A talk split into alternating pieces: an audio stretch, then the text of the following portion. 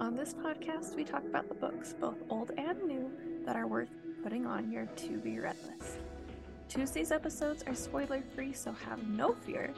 And if you've already read this one, want to hear the ending, or have questions you want to discuss, let's talk Thursdays, where there will obviously be spoilers. Angela. There's going to be spoilers, obviously, so if you want to listen to Tuesday's episode and avoid them, go do that. Um, we're talking about Love in Writing today, which is her second book in the Wonder Boys series. And the con with this one for me was the miscommunication breakup. It's always so painful.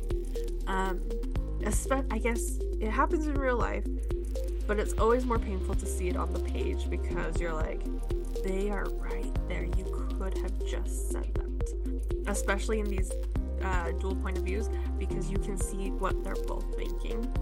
Um, and even the instant forgiveness was a little frustrating. Like, if you're in love, and even if you're distracted by the email, and even if you're a good forgiving person, you don't just like pop back up like everything's fine after a month a month of being MIA.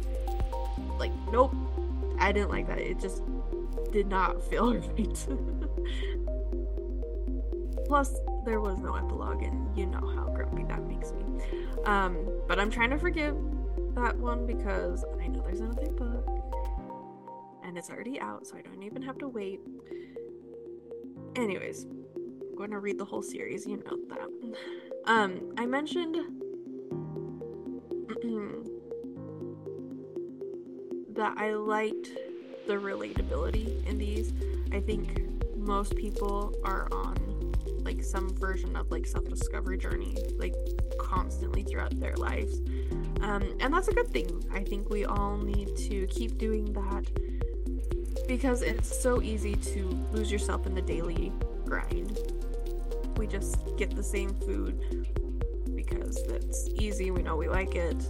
Um, we do the same things, see the same things, and you never find anything else or interesting or new. Um, and I'm not saying, you know, never get the tried and true enchilada at your favorite Mexican place. Um, but I think it's a good reminder that we all can get into these ruts that we don't necessarily see. Um, even if it's not as obvious as these characters that we need to try new things once in a while, and that's okay to get outside the comfort zone on occasion. As an introvert, I, am saying on occasion, not all the time, because that would be exhausting.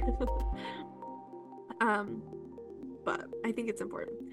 And let's see, the favorite part that I mentioned was when they went clothing shopping and this is going to be one of those scenes that kind of lives in your head for a while because it was so funny.